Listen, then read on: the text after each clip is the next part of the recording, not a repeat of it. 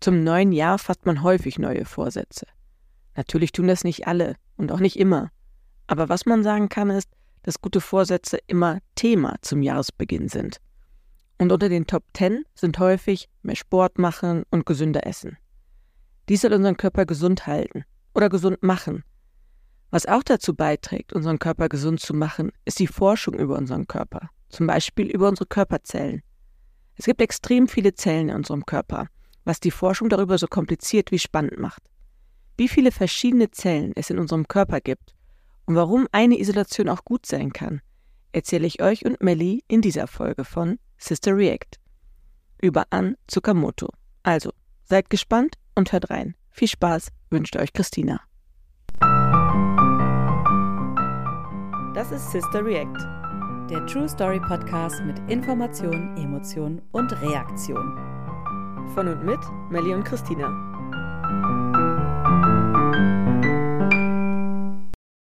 Hallo, liebe Christina. Hallo, meine liebe Schwester. Ich hoffe, es geht dir gut. Ja, absolut. absolut.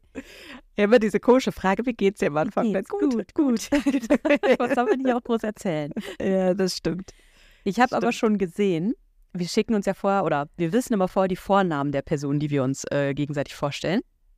Genau. Und ich habe gesehen, dass diesmal tatsächlich der Vorname geblieben ist, weil du schon sehr oft den Vornamen an in, einer, in einem Folgenordner abgelegt und den immer wieder gewechselt.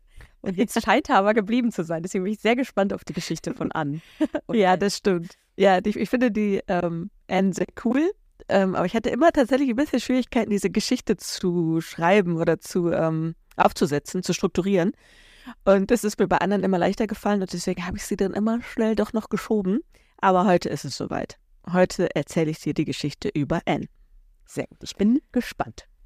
Genau, das darf so sein. Und der Zeitpunkt, an dem wir heute aufnehmen, ist Anfang des Jahres 2024. Und viele Menschen haben ja speziell am Anfang des Jahres neue oder gute Vorsätze, die dann so circa bis Ende Januar halten. Maximal. Aber dennoch haben sie gute, sich gute Vorsätze vorgenommen. Hast du dir denn auch gute Vorgesetz Vorsätze fürs neue Jahr vorgenommen? Gute Vorgesetzte habe ich mir vorgenommen. Nein. ähm, ja, so ein bisschen was. Also irgendwie auch einfach ähm, mehr lesen, ähm, mich weiter mit diesem Podcast beschäftigen, ähm, Sport machen, also ein bisschen auch die klassischen Sachen, ehrlich gesagt. Gut essen, öfter mal was zu essen mit zur Arbeit zu nehmen, nicht immer in der Kantine zu essen und solche Sachen. Oh ja. Dann rat doch mal, was sind die gängigsten Vorsätze, die sich so die Menschen im neuen Jahr vornehmen? Also speziell auch meinetwegen im Jahr 2024. Das sind nämlich die, die ich rausgesucht habe, deswegen wäre es ganz gut. Versuche ich mal ganz aktuell zu denken. Ich würde sagen, was ganz Klassisches ist mehr Sport. Das sieht man an den gut gefüllten äh, Fitnessstudios. Ähm, ja, gesünder essen oder abnehmen, Schrägstrich, würde ich sagen, ist ein weiterer Vorsatz. Vielleicht auch so weniger Stress, mehr hm. Zeit für Freunde, Familie. Das würde ich denken, wären so die gängigsten Vorsätze, auch in diesem Jahr. Ja, also es passt schon sehr gut. Die Top 3 in diesem Jahr sind mehr Geld sparen, das hattest du jetzt nicht genannt, aber das war jetzt auf Platz 1 mit 51 Prozent. Dann kommt tatsächlich mehr Sport treiben mit 48 Prozent und gesünder ernähren mit 46 Prozent. Das heißt, auch deine Vorsätze sind unter diesen Top 3 zu finden. Oh ja, sehr gut. Ich bin also so wie alle. Der komplette Durchschnitt. Nein. Also ich habe mir auch den Vorsatz vorgenommen, mehr Sport zu treiben, deswegen passt das bei mir auch. Ähm, Gott sei Dank. Passe ich auch sehr gut da rein in den Durchschnitt. Und ähm, dieses mehr Sport treiben, das passt auch so ein bisschen zu unserer Geschichte heute. Denn heute wird es körperlich. Aber keine Angst, du musst jetzt keine Kniebeugen machen. Gott sei Dank. Es geht, es geht eher um den Inhalt unseres Körpers. Und mit dem Inhalt meine ich unsere Zellen und deren Zusammensetzung. Magst du mal schätzen, aus wie vielen Zellen sich unser Körper zusammensetzt? Oh Gott. Das finde ich wieder eine sehr schwere Frage, weil Zellen ja sehr klein sind und unsere Körper verhältnismäßig groß gegenüber einer Zelle. Deswegen würde ich denken, das ist sehr viel. Ich sage jetzt einfach mal 800 Millionen Zellen. Millionen? Oder Milliarden? Oder Billionen? Oder Billionen. Vielleicht auch Billionen. Also unser Körper setzt sich aus bis zu 100 Billionen Zellen zusammen. Oh, wow, okay. Mhm. Und jede Zelle hat eine ganz eigene spezifische Aufgabe. Es gibt so um die 200 verschiedene Zelltypen, die alle spezielle Funktionen im Organismus übernehmen und in einem gesunden Körper auch gut zusammenarbeiten. Da gehören zum Beispiel die Nervenzellen zu, die Muskelzellen, Hautzellen, Blutzellen, aber auch Keimzellen. Die Funktion mancher Zellen ähnelt sich, aber es gibt auch Zellen, deren Funktion komplett unterschiedlich ist. Zum Beispiel muss eine Herzmuskelzelle sich rhythmisch zusammenziehen. Eine neuronale Zelle muss Nervenimpulse übertragen und die Beta-Zellen in der Bauchspeicheldrüse stellen Insulin her. Und zum Beispiel eine Zelle der Haarwurzel ist halt für die Bildung des Haares verantwortlich. Und das ist schon echt verdammt erstaunlich, wenn man bedenkt, dass der menschliche Körper nur aus einer befruchteten Eizelle entsteht. Weißt du, wie aus einer Eizelle und einem Spermium so viele verschiedene Zellen mit ganz unterschiedlichen Funktionen entstehen können? Also was der Ursprung ist, quasi. Zellteilung? Genau, das ist die Funktion, Okay. da, die dahinter steckt. Und die Ursprungszelle ist die sogenannte Stammzelle. Da wollte ich eigentlich Ah, drauf hinaus. Okay, sorry. ich war schon Ja, die, ich hatte gemerkt, die Frage war auch gar nicht so geil formuliert, als ich sie jetzt gestellt habe. ja, ja, du bist schuld. Hast du eine schlechte Antwort gegeben. Genau, Stammzellen sind Körperzellen, die sich quasi noch nicht entschieden haben, was sie denn werden wollen. Also sie sind noch nicht ausdifferenziert. Es sind sogenannte Urzellen und sie können sich in jede Art der Körperzelle entwickeln. Zum Beispiel in die vorhin erwähnten Nervenzellen, Muskelzellen oder Hautzellen. Das heißt, die Stammzelle kann alles im Endeffekt, also werden, kann alles werden. Genau, also es gibt auch innerhalb der Stammzellen noch Unterschiede, aber ich sag mal, die Urstammzelle, die kann alles werden, also die jetzt aus der Eizelle, aus der befruchteten Eizelle entsteht.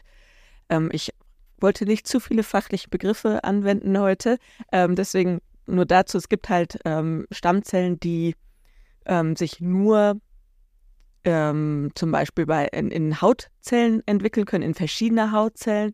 Ähm, und es gibt halt Stammzellen, die heißen dann pluripotent, die können sich wirklich in alles entwickeln. Und da gibt es so de- verschiedene Unterschiede halt eben. Ne? Aber so von dieser Eizelle, Spermienstammzelle, von der wir jetzt ausgehen, die kann sich in alle Zellen entwickeln. Sehr coole Urstammzelle. Und zwei Eigenschaften machen die Stammzellen ebenso besonders. Die Stammzellen bleiben immer teilungsfähig und können sich dadurch immer selbst erneuern. Und die Stammzelle teilen sich immer in eine identische Stammzelle, also sie dupliziert sich bzw. sie klont sich und in eine spezialisierte Tochterzelle, also in eine entwickelte Tochterzelle. Und die Tochterzelle verliert diese Duplizierungsfähigkeit oder Klonfähigkeit und entwickelt sich zu einer funktionalen Zelle, also zum Beispiel zu einer Hautzelle. Das heißt, wenn sich jetzt eine Stammzelle eben teilt, dann hat man einmal nochmal eine Stammzelle und die Tochterzelle, die sich irgendwohin entwickelt, zum Beispiel in einer Hautzelle. Und in einer bestimmten Phase strotzen wir eben alle voller Stammzellen. Und das ist die frühe Phase in der Embryoentwicklung. Nachdem eben Eizelle und Spermien verschmolzen sind, teilt sich die befruchtete Eizelle in viele, viele Zellen, die nach und nach erst ihre Aufgaben äh, übernehmen. Und die Stammzelle ist in der Wissenschaft sehr, sehr begehrt, kann man sich ja vorstellen, ne? weil man daraus eben ganz viele funktionale äh, Zellen entwickeln kann oder auch ähm, herstellen kann. Allerdings wird jetzt zum Beispiel durch die Entnahme der inneren Zellmasse, ähm, wenn man das aus dem Embryo nimmt, der Embryo zerstört. Und daher ist halt die Forschung mit dieser embryonalen Stammzellen ethisch extremst umstritten. Wir hatten das, glaube ich, schon mal in einer Folge, ähm, dass es in Deutschland auch dementsprechend halt verboten ist. In anderen Ländern glaube ich nicht unbedingt, aber grundsätzlich ist diese Forschung an embryonalen Stammzellen ähm, sehr stark in der Diskussion, auch gerade aus, aus ethischen Gründen her. Ja, nachvollziehbar. Ja. Also auch der erwachsene Mensch besitzt Stammzellen, nicht nur der, das Embryo, sondern auch der erwachsene Mensch. Erwachsene Stammzellen sind tatsächlich in den meisten Organen sogar vorhanden. Allerdings sind die nicht mehr ganz so entwicklungsfähig wie die embryonalen Stammzellen. Das ist das, was ich dir vorhin gerade auf deine Frage versuchte zu, versucht habe zu erklären. Es gibt halt Stammzellen, die können wirklich alles werden und es gibt halt eben Stammzellen, die sind in ihrer eigenen Entwicklung schon ein bisschen weiter und können dann nur noch in bestimmte andere funktionalen Zellen sich entwickeln. Ähm, das heißt, diese erwachsenen Stammzellen haben schon so eine Art Richtung eingeschlagen. Ähm, zum Beispiel Hautstammzellen können nur noch verschiedene Zelltypen der Haut werden, aber keine Nervenzellen mehr oder keine Muskelzellen mehr. Ähm, die Erwachsenenstammzellen dienen im Erwachsenenkörper dazu, um Nachschub zu produzieren. Also wenn du dir zum Beispiel in den Finger schneidest, dann werden die dort lokalisierten Hautstammzellen aktiviert und bilden neue Hautzellen. Das ist übrigens sehr gut, weil ich weiß nicht, ob du dich, noch erinnerst, dass unser Bruder sich ja ganz doll den Finger geschnitten hat an Weihnachten. ja, so ich erinnere mich. Klammern hat fest wieder festgezogen. Ich habe das letzte Woche gesehen, die Wunde komplett gut verheilt. Weiß ich das gar nicht mehr. Das ist so krass gut verheilt. Ich hätte Ärztin werden sollen. Ja, in so zwei Wochen. Er Oder Arzthelferin. Arzthelferin. er schwört auf diese Salbe, die du ihm da drauf gemacht hast. Ja, also die Apothekerin hat mir auch gesagt, das ist eine super Salbe und ich sollte die auf jeden Fall mitnehmen. Ja, also mhm. wollte ich nochmal kurz sagen, da haben die, Stamm, die Hautstammzellen von unserem Bruder sehr gute Dienste geleistet im Schließen dieser Wunde. Perfekt. äh, warum erwähne ich immer wieder diese Hautzellen? Weil die Hautzellen haben gegenüber vielen anderen Körperzellen eine Besonderheit. Und kannst du dir vorstellen, welche Besonderheit die Hautzellen haben? Nein. Hätte der. ich habe gerade versucht genau. zu überlegen. Die Hautstammzellen meinst du, oder? Was die für eine ja. Besonderheit haben? Genau, also ich, ich sag's dir ja, okay. einfach. Ich hatte dir das ja gerade so über die Verletzung erzählt. Ähm, und es ist ja nicht nur, dass die Bildung neuer Hautzellen über Verletzungen angeregt wird, sondern tatsächlich ist es so, dass die äußere Hautschicht sich jeden Monat komplett neu ersetzt. Stimmt, das habe ich schon mal gehört. Was ich ganz widerlich ja. finde, wenn ich mir das vorstelle, wo diese Hautschicht dann so rumliegt zu Hause und so und so. Wenn du das so eklig findest, dann gebe ich dir noch ein paar mehr Infos. Vielen Dank. Also, Also bei den meisten Körperzellen ist es so, dass sie nach Abschluss ihrer Entwicklung sich halt eben nicht mehr teilen. Ähm, aber die Hautzellen haben eben noch die Fähigkeit zur Teilung. Und in die, diesem Erneuerungsprozess der Haut bilden sich in der unteren Schicht der Oberhaut äh, ständig neue Zellen und die darüber liegenden Zellen werden dadurch nach oben geschoben, trocknen dort aus und verhornen und lösen sich schlussendlich von der Haut ab. Ja, das ist halt dem einen oder anderen vielleicht etwas eklig, weil jede Stunde stößt die Haut so 600.000 Hautpartikel ab. Wow. Das sind pro Tag rund 14 Gramm. Schon wurde das dann, auf der Hand so gesammelt. 14 Gramm, 1000 Hautschüppchen. genau, ja. Und so erneuert sich die komplette äußere Hautschicht innerhalb von circa 28 Tagen. Also schon beeindruckend eigentlich. Mhm, Finde ich auch. Ja. Ja. Jetzt möchte ich dir noch ein bisschen mehr von menschlichen erwachsenen Stammzellen erzählen. Und magst du mal raten, wo die bekannteste erwachsene Stammzelle im Körper zu finden ist? Oder ich sag mal, die dir vielleicht am bekanntesten ist. Jetzt sag nicht Hautzelle. Ich wollte sagen, ich hätte jetzt die Hautzelle gesagt, weil jetzt ist sie mir auf jeden Fall am bekanntesten. Äh, kennst du denn vielleicht noch eine andere? Ja, du hast mir Muskel und Nerven und sonst was für Ja, das stimmt. Fällt ja, meine Eizelle. genau, das ist ja auch eine Urstammzelle. Sehr gut.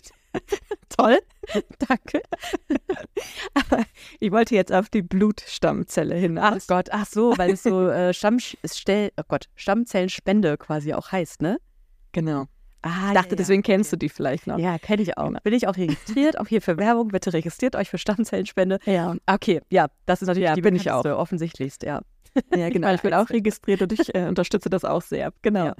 Deine Eizelle ist noch nicht so bekannt, das stimmt. Nee, nee, die muss ich noch bekannter machen hier. also, die Blutstammzelle. Die ist im Knochenmark zu finden. Und jetzt gebe ich dir noch einen kurzen ähm, Exkurs zum Thema Blut. Das menschliche Blut besteht ungefähr zur Hälfte aus einem flüssigen Anteil, das sogenannte Blutplasma, und zur Hälfte aus Blutzellen. Und im Wesentlichen gibt es drei verschiedene Arten von Blutzellen das rote Blutkörperchen, Erythro Erythrozyten. Die äh, sorgen dafür, dass der Sauerstoff und der Kohlendioxid ähm, transportiert wird, also zu Gehirn und so weiter. Das weiße Blutkörperchen, die Leukozyten, die schützen den Körper vor Krankheitserregern. Und die Blutplättchen, die Thrombozyten, die helfen bei der Blutgerinnung und bei der Heilung von Wunden. Also die waren jetzt bei unser, bei, dem, äh, bei der Wunde unseres Bruders sehr hilfreich. Mhm. Blutzellen haben allerdings nur eine kurze Lebensdauer. Je nach Typ sterben sie nach einigen Tagen bis Monaten ab. Und da brauchen wir natürlich Nachschub. Und dann kommen diese Blutstammzellen ins Spiel. Sie sind so, äh, die sozusagen die Mutter aller Blutzellen, also diese Blutstammzellen. Weil sich aus diesen Stammzellen, hatte ich vorher schon ein bisschen erläutert, alle anderen gerade erwähnten Blutzellen entwickeln können. Damit der Körper also über ausreichend Blutzellen verfügt, teilen und vervielfältigen sich die Blutstammzellen ständig. Wenn dich erinnerst, bei der Teilung einer Blutstammzelle entstehen immer zwei Zellen, zwei neue Zellen, eine neue Blutstammzelle sowie dann eine Blutzelle, die sich dem, dementsprechend in ein rotes, weißes Blutkörper, also rotes oder weißes Blutkörperchen oder in das Blutplättchen entwickelt. Wenn die Blutzelle reif ist, wandert sie dann vom Knochenmark ins Blut. Dazu, also das ist der Grund, warum die Blutstammzellen zu dem blutbildenden System eines Menschen gehören. Und jetzt fragst du dich vielleicht, oh mein Gott, warum erzählt sie mir das alles? Bin ich etwa in einer Medizinvorlesung gelandet? Nein, bist du nicht. Aber vielleicht gibt es gleich noch einen kleinen Test. Oh Gott. Nein, nein. Gibt's ich habe gerade schon gedacht, ich habe schon richtig viel gelernt jetzt in den letzten 15 Minuten. Ja, schön, das freut mich. Also es gibt keinen Test, keine Angst. Ich muss nicht mitschreiben. ich habe gerade schon einen Notizblock rausgeholt. ich habe dir das alles erzählt, weil ich deutlich machen wollte, dass ähm, manche unserer Milliardenzellen wirklich enormes Potenzial haben. Und dann wollte ich dir von einer Amerikanerin erzählen, von der Anne Tsukamoto. Denn die hat 1991 erstmals Blutstammzellen isoliert. Das war die Patentnummer 5061620 und die machte Anne Tsukamoto berühmt. Eingereicht hat sie es am 30. März 1990, erteilt wurde das Patent am 29. Oktober 1991. Anne Tsukamoto war damals 40 Jahre alt. Also auch noch relativ jung, wie ich finde. Absolut, ja. Zusammen mit ihren Kollegen Charles Baum, Yuko Ahara und Irvin Weisman hat sie sich den Stammzellen gewidmet und äh, war die ersten, also diese Truppe war die ersten Wissenschaftler, die diese blutbildenden Stammzellen isolieren konnten.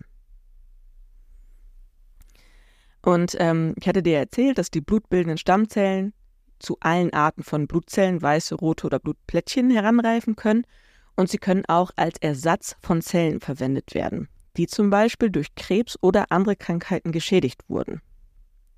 Das heißt, zu lernen, wie man diese Stammzellen isoliert, war der Schlüssel zur Krebsforschung.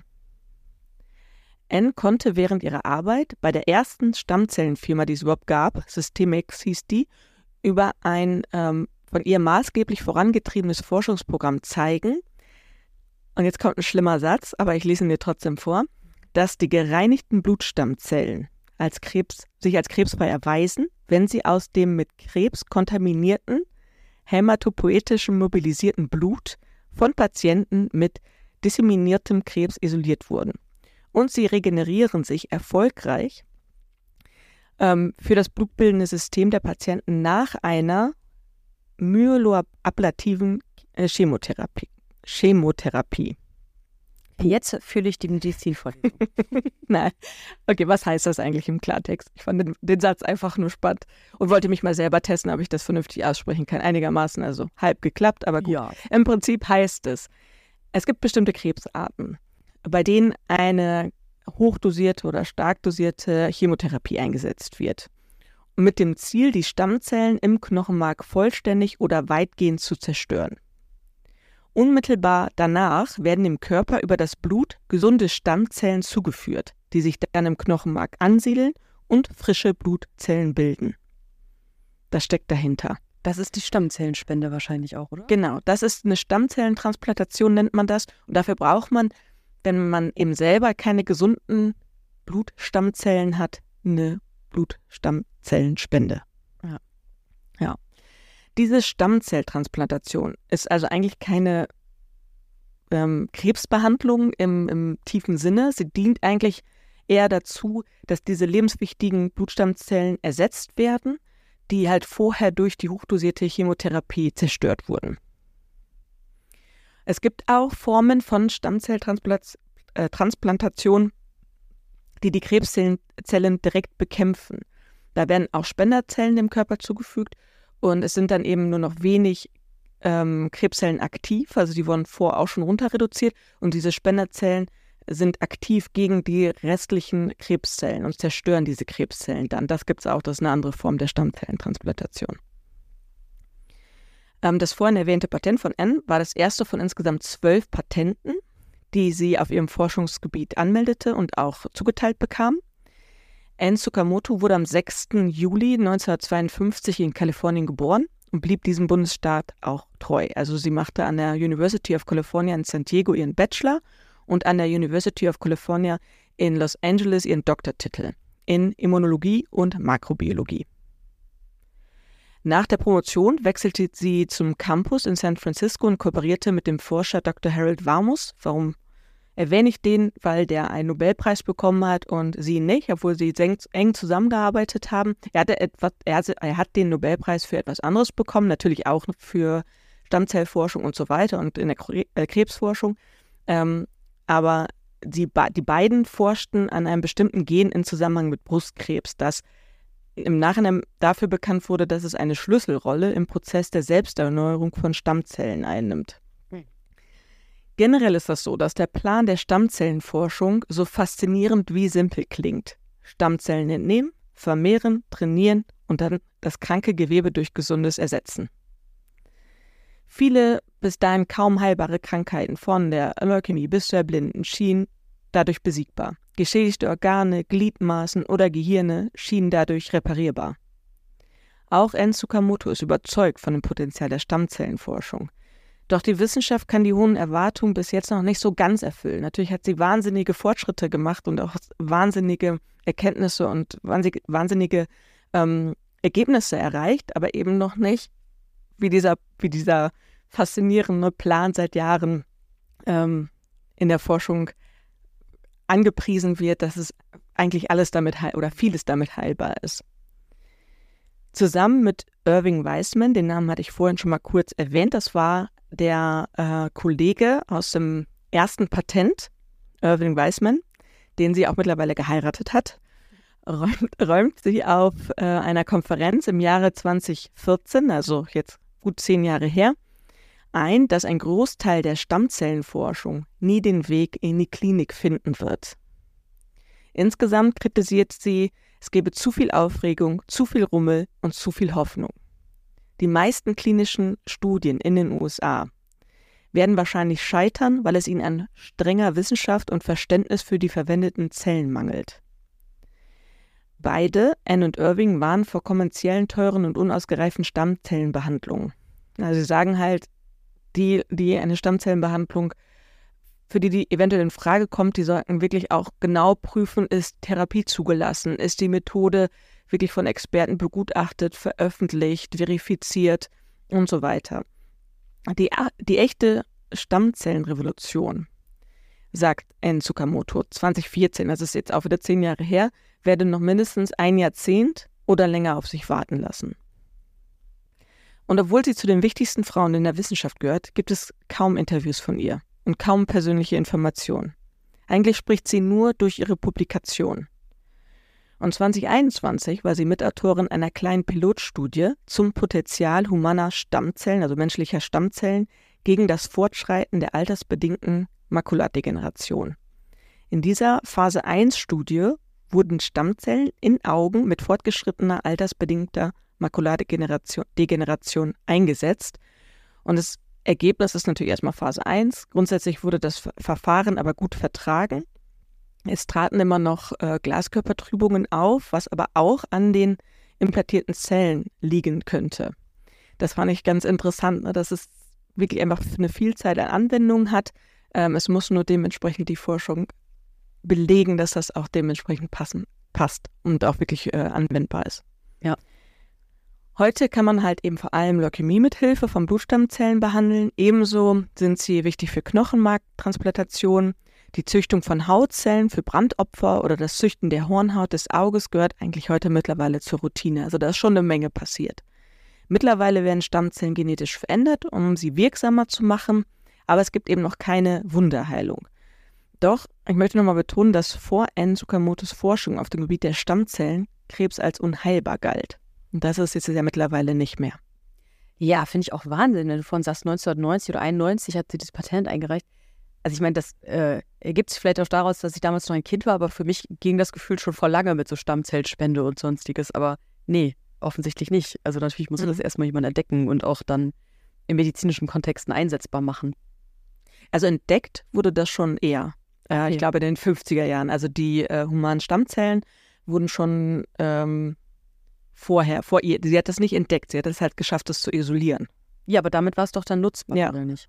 Ja. Genau, genau, das Genau. meine ich. Aber für meinen Kopf war das schon immer, dass man Stammzellen spenden konnte. Ach so. Okay. Ja Ich habe noch zwei interessante Facts Mhm. für ähm, die Anwendung von Stammzellentransplantation. Und zwar einmal wurde dank der Stammzellentransplantation bereits HIV-Patienten erfolgreich geheilt. Und die bereits geheilten Personen hatten alle gemeinsam, dass sie neben dem HIV auch an Krebs erkrankt waren.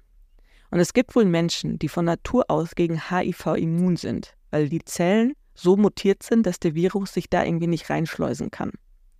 Spendet der immune Mensch einem HIV-Patienten Stammzellen, läuft der Virus dann bei dem HIV-Patienten gegen verschlossene Türen. Weil du ja, hatte ich ja vorhin er erläutert, ne, das ganze, die ganzen Stammzellen bzw. die ganzen Zellen werden ja zerstört durch die Chemotherapie, ne, wenn der, Mhm. wenn der ähm, HIV-Patient eben Krebs hat und dementsprechend behandelt wird und wird dann über eine Spende wieder neu aufgebaut. Und war das so Dann eine der- Zufallsentdeckung? Ich glaube ja. Ja. Und ähm, der HIV-Virus hat dann eben kein Wirt mehr für das eigene Überleben. Und deswegen ist es das Ende für das Virus. Das ist eine unglaublich aufwendige Therapie, aber es wird bereits daran geforscht, HIV-Patienten, die nicht zusätzlich an Krebs erkrankt sind, so zu therapie therapieren. Das fand ich ganz interessant. Ja. Und die zweite Info ist, dass die Stammzellen nicht nur direkt für die Behandlung von Krankheiten interessant sind, sondern auch durch die Verwendung von Stammzellen Tierversuche reduziert werden. Und zudem wird sogar daran gearbeitet, bestimmte Tiere vor dem Aussterben zu retten. Und zwar geht es hier in dem Fall um das nördliche Breitmaulnashorn. Da gibt es nämlich nur noch zwei weibliche Tiere, eine Mutter und eine Tochter. Und um diese zu retten, wird versucht, aus Haut Hautzellen verstorbener Nashörner Spermien und Eizellen zu generieren. Und dann soll ein nahe verwandtes südliches Breitmaulnashorn diese Embryonen austragen. Wow. Also echt nochmal eine ganz andere Kiste. Das war meine Geschichte über Anne Tsukamoto. Vielen Dank. Ich habe wirklich sehr viel gelernt heute. Vielen Dank dafür. Das freut mich. so, jetzt kommt der Test. Oh Gott. Ja. Wir, wir, wir verabschieden uns vorher. Ja, tschüss. Tschüss, Macht's gut. Also ernsthaft, macht's gut, Leute. Ähm, oder, oder kommt wirklich ein Test? Nein, ich habe nichts vorbereitet. Gut, gut. Dann hören wir uns beim nächsten Mal wieder. Macht's gut. Tschüssi.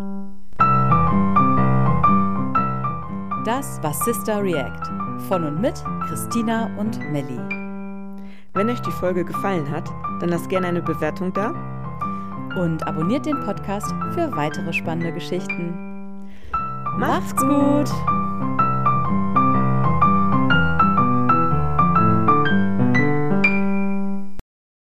Moderation Christina Tiso und Melanie Vogelpohl. Musik Till Tiso. Produktion Melanie Vogelpohl.